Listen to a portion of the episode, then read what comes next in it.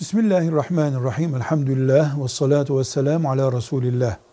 Kadın kocasına beddua edebilir mi? Ederse tutabilir mi? Biz dua eden bir ümmetiz. Beddua eden ümmet olmamalıyız. Rahmet peygamberinin ümmeti dua eder. Bu birinci mesele. İkinci mesele, evde kadın var, kocası var. Çocuk var, çocuğun babası var.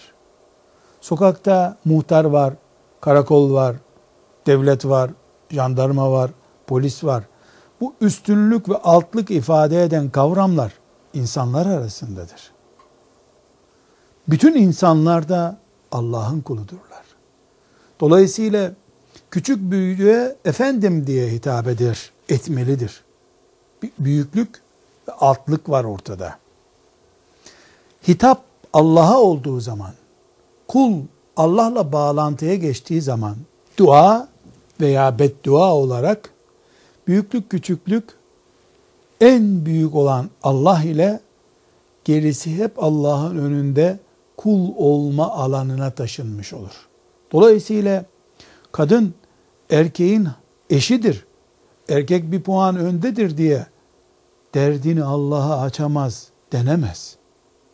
Kadın da erkek de baba anne de çocuk da dua da eder. Beddua da eder. Annenin bedduası çocuğuna tutar mı? Fena tutar. Peki çocuk annesini Allah'a şikayet edemez mi? Eder tabi. Yapmalı mı? Yapmamalı. Ayrı bir konu. Ama Allah bütün kullarının Allah'ıdır. Kadının kocasına karşı da Allah'ıdır, Rabbidir. Çocuğun annesini şikayet ederken de Rabbine şikayet etmiş olur çocuk. Kadın kocasına beddua ederse, bu beddua da haklıysa dosyalara konur bu. Ne zaman cevabı verilir onu Allah bilir. Erkek de beddua etse hemen tutacak diye bir şey yok. Çünkü dualar, beddualar Allah'ın murad ettiği, uygun bulduğu zamanda dosyalardan çıkarılır, yerlerine konur. Velhamdülillahi Rabbil Alemin.